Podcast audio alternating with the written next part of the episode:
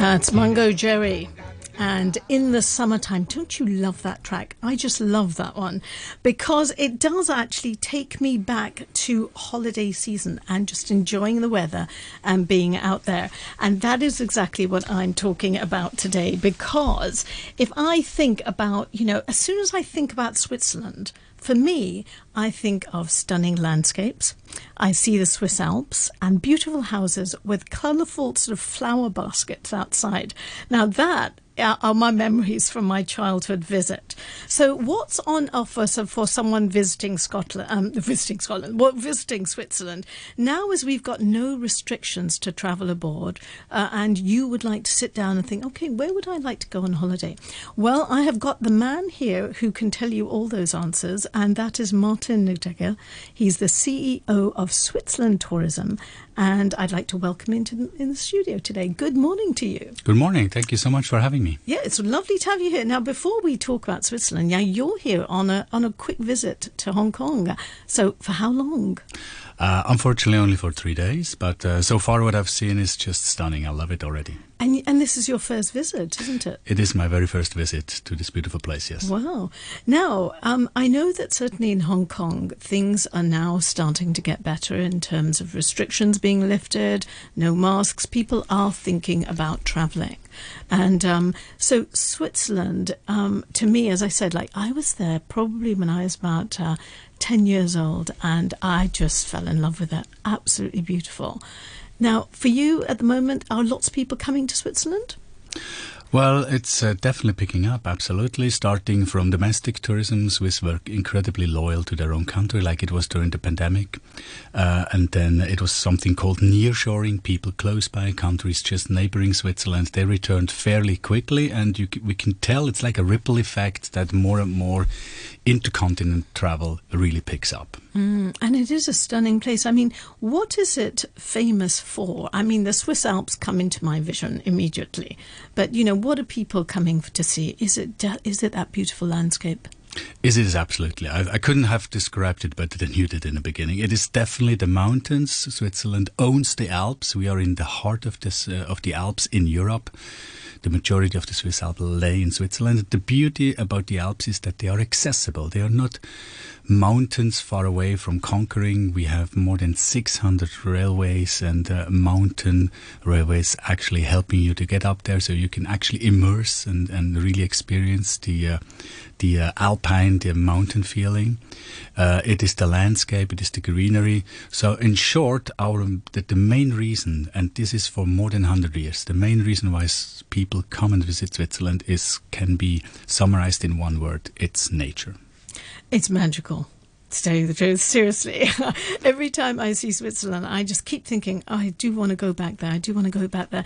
Now, tell me, you know, in terms of like, it is a place that people go certainly for skiing. Um, they're there, you know, for the skiing season. And it's also a great place for the summer as well, isn't it? Yeah, the, the beauty is we really have the typical European four full-blown seasons. So mm-hmm. basically four times three months full season. We have the snow-covered winter where basically there's a uh, everything is, is uh, magically white and quiet and beautiful. You can ski, but you can also just do other activities. Sometimes it's enough for people just to walk around or go on a horse sledge. Or, so there's so many activities to do in winter, and it turns the landscape in a completely different mm. uh, atmosphere. So that's a really lovely winter.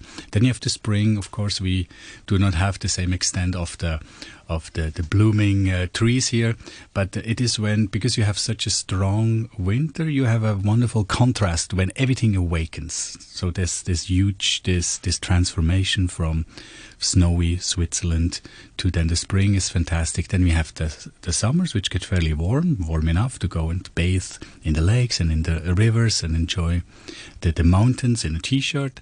And then actually my favorite season, in fact, is autumn, mm. because autumn is a different thing. It's a little bit melancholic. It's a little bit, a little bit heavy, but that, that exactly adds to the atmosphere. We call it the harvest season, uh, and uh, this is the, the colors are more brownish, more earthy. Uh, this is definitely something I would highly recommend. Okay, for a family who are thinking of going, is it something that, you know, you've got great public transport, or would you be hiring a car? What's the best way to do it? Well, both both is possible, but uh, personally I recommend definitely use the public transportation system because they are just world-renowned. They are, uh, I would say, uh, not very modest, but I would say they're one of the best uh, in the world. And they're, they're just hassle-free. Uh, they're very reliable. They're very uh, properly there. And, and it's basically not a mode of transport. It's an experience. Because when mm. you take the train through Switzerland, basically, uh, you will never read a book. You will never be on your phone because you, you'll, your face will constantly be on, uh, on the window. Looking at the views. I know. I've seen a few programs just where they've been focusing on whole train rides and things like that. Now, is it uh, generally, you know, when people think of Switzerland, they think, oh, it's quite expensive. A number of people have gone and thought, oh, gosh, you know, trying to eat there or trying to do whatever. Now, why is it so expensive? Well, it's uh, I, I wouldn't say it's expensive because you do have the variety. But of course, that we really, really focus on quality. We really want to make sure when people come to Switzerland that they get the best experience, the highest quality. We make sure that we pay our people really fairly. So everyone that works in the tourism uh, industry, uh, you can be guaranteed that they have uh, solid salaries and all that adds up to the costs. And we have to pass on these costs to the price. Mm. But still, what you get in return is absolutely worth the money. And then you should not forget so many things are for free. I mean, the if the, the, the hiking, the access to nature uh, is is basically at zero costs, and mm-hmm. you can and you can do so many activities. So when you pay the price, that's what you see is what you get. There's no hidden cost. There's no extra cost. Right. There's no annoying right. taxes coming on top of it. So I wouldn't say it is it is uh, expensive. It's absolutely worth the money. And uh, as, uh, as as I mentioned before, uh, when you travel by train, which I really highly recommend, then you should definitely get the so-called Swiss travel pass. Okay. It is a general abonnement. You buy this pass and you can hop on anything that moves in Switzerland, train, bus, boat, everything, most mountain railway, you get a discount. And this is really a cost saver. That sounds fantastic. So now where would you suggest, in if you're planning a trip to Switzerland, where is the best place to start? If you're going, say, from Hong Kong, Kong. So what would you suggest? I mean, what's the kind of trail of being able to say, if you've got, say, a week or so and you want to capture as much as you can in that time, where do we start? I recommend a nice... a nice combination of known places, of places you have to see because they're just what Switzerland is known and uh, popular for, and also some hidden places. You should definitely try to find things where uh, places, destinations, excursions, which are not so known, because that's the fun part, right? To get mm. lost a little bit in yeah, Switzerland. Yeah. So obviously you have to see the Matterhorn. There's no way. You need to go to Zermatt and watch and see this mountain, which is, I've seen this mountain a hundred times and I still can't get enough. So this mm. is definitely a must-see. But then there's also other destination in, in, in the Valais region, which you should go. Very close by is the Lake Geneva. Lake mm-hmm. Geneva has this beautiful UNESCO World Heritage, the Lavaux. It's a wine region. Fabulous, the most beautiful place you have ever seen. So this is the, something you should combine it with. Then uh, you move towards the center of Switzerland. You go to the, the Bernese Oberland area. You go to the Jungfrau region. There's um, a place called Interlaken. Interlaken, like the yes, name I suggests, bet. That's where I went. Is between the lakes. Uh, you go up to the Jungfraujoch. This is, as the Matterhorn, it is something you have to see. You can have a look at the uh, largest glacier in Europe. It's a twenty-four kilometer long wow. glacier, nine hundred meters deep. This Amazing. Just blows you away. Mm. And then you move more towards central Switzerland to Lucerne.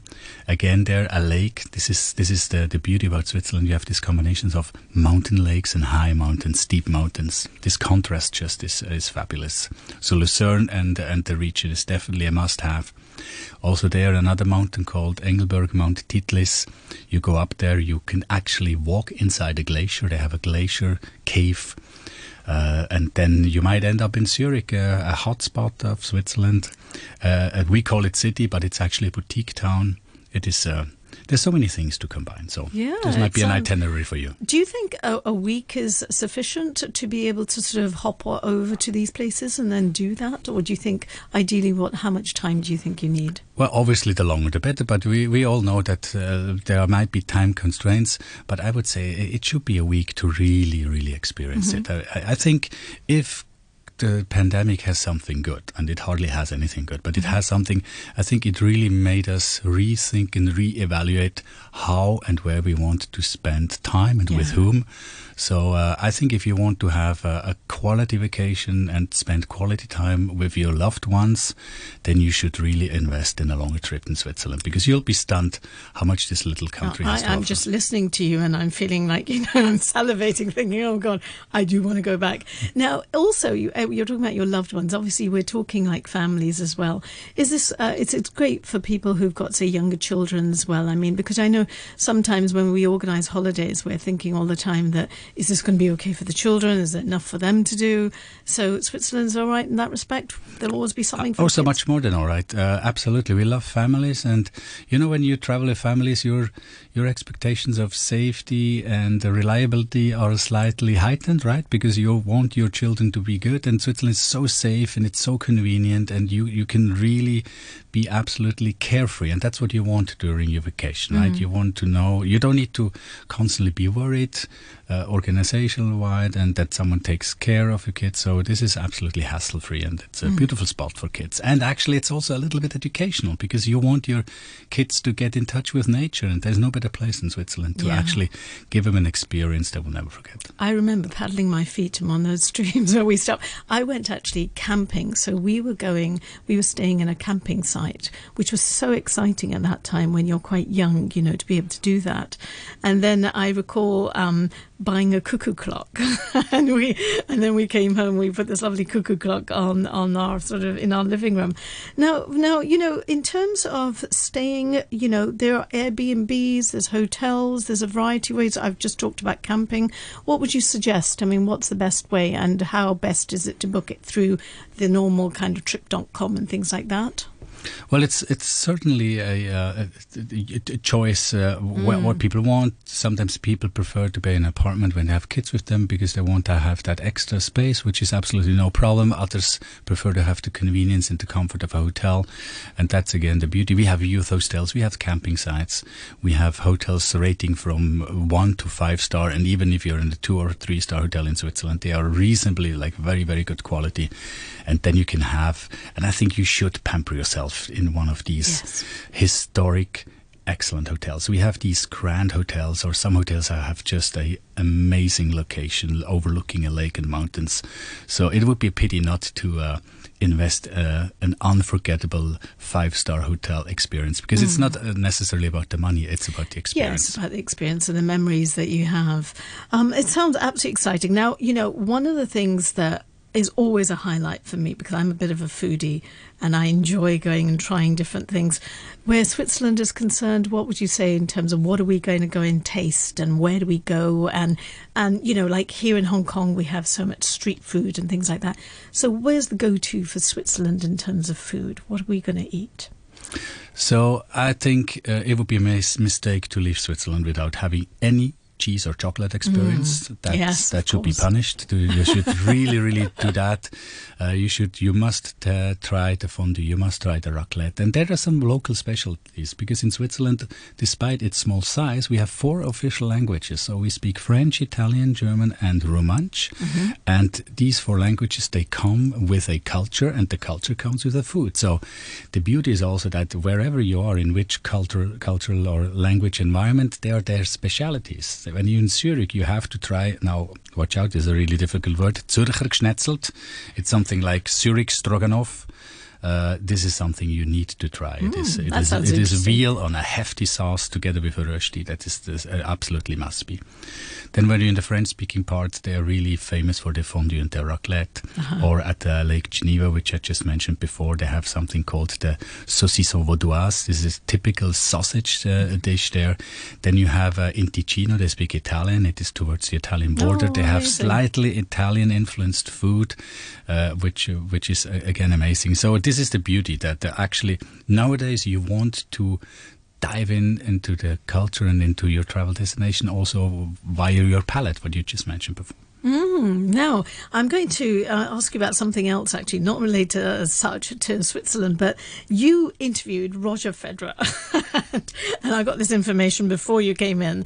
And how did you manage to do that then? He was there and you decided to have a chat with him. How did that go? Tell me about it. Well, well we're really we're lucky enough that Roger Federer, the, the, the best tennis star and the, the, the most amazing guy as a person is uh, actually working together with uh, Switzerland Tourism. He's okay. Our ambassador. Oh, wonderful. So for three years now already, we work together, and uh, he's enjoying it so much. You can tell it is the easiest and the nicest person you have ever met.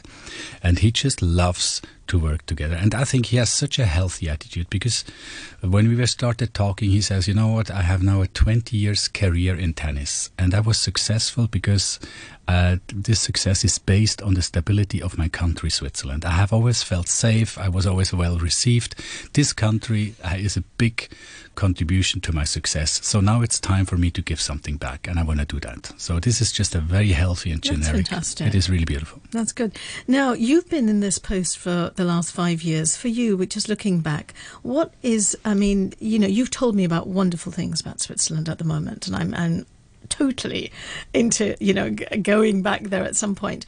But if I was to ask you, like, two things that for you are the highlight in Switzerland, what would you say? Well, with the with the danger of being repetitive, it is nature. It yeah. sounds it sounds so generic, but it is, and it is something you you you will take pictures, you will make videos, and you will post everything, but It, it cannot replace actually the actual feeling what you have when you're on a mountaintop and you breathe in this fresh air and you're looking at snow-covered mountain, a panoramic view. Uh, you either get uh, goosebumps or tears. Either one of those two is just well, guaranteed. I can feel it at the moment. I can just think that, yeah, it just sounds absolutely breathtaking. And without a doubt, it is one of the most beautiful places. I remember, you know, before they used to do like chocolate boxes in the U K, and the chocolate boxes always had these lovely pictures, beautiful scenery.